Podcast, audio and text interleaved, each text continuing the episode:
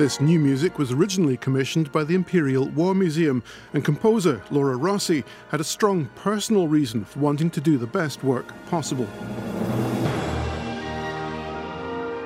I went over to visit the Somme battlefields, and it was the week before I was going over there. I happened to speak to my great-aunt, and she mentioned that my great-uncle Fred was a stretcher bearer attached to the 29th division on July the 1st. And this division heavily features in the film, so it's quite possible that he could even be in the film. So she sent over his diaries, and I read them out there on the Somme and retraced his footsteps and went to a lot of the places where he went. It was definitely the most challenging thing that I've ever had to write the music for. It's such an important historical film, and there's very sensitive scenes of the dead and the wounded, which are often placed side by side, scenes such as happy soldiers marching off to war, so it was very hard to get the right tone. Tonight the film, along with the live score, will be performed by the Falkirk Tryst Orchestra, an amateur ensemble.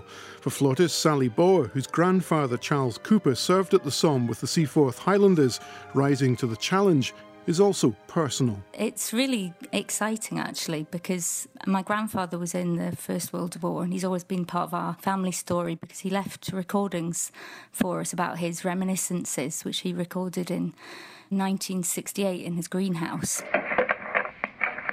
Sorry for that break, but I'm not used to this damn thing. Well, now then, both Charles and I were a bit worried about how we could get out to the front, because everybody thought that the war would be over in about 3 months. So we joined as officers' servants.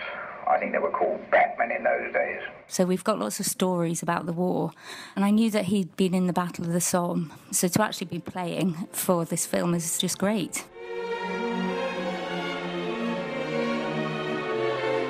Also performing with the 60-piece orchestra is violinist Morag Sparks, whose great-grandfather was in the Gordon Highlanders, served at the Somme, and never spoke about the battle. He taught us that we need to remember about commemorating the battle and things, and remember about all these people. It's quite a challenge, but I feel very privileged to be able to be part of it. It's very technically difficult for us, and one of the hardest things I think we've ever done as an orchestra together. I don't think we can afford at this stage to get, caught up in the emotion of it on the actual night. I think we just need to concentrate on, obviously the notes and the conductor, and in some ways block out the fact that the film's there. As a trombonist, John Patterson doesn't play during the quieter sections of the soundtrack, but that allowed him to watch some of the film with the music at the first run-through last Monday. I was quite shocked at how emotional I became when you saw the conditions that these men were in. And because my grandfather was there, to think of him enduring that for a period of about 3 years, at a time when life expectancy in the trenches was about 6 weeks, I believe. Against all odds, he managed to survive before he was shot and invalided back home. This is our tribute to the men who gave far more than we will ever be asked to give. So actually doing it is probably more important than the technicalities or the finer points of how the music turns out. We will do our very best, but actually taking part and doing it is the most important thing. After an initial performance in France at the Thiepval Memorial to the Missing of the Somme in July, the film has since been shown in England and even as far away as New Zealand.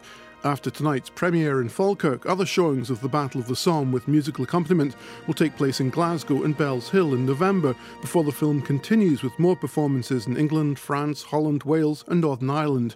To mark the Somme 100 years on, the organisers are aiming for a total of 100 screenings with the live soundtrack, but are still looking for more orchestras, amateur or professional, to reach that target by July next year.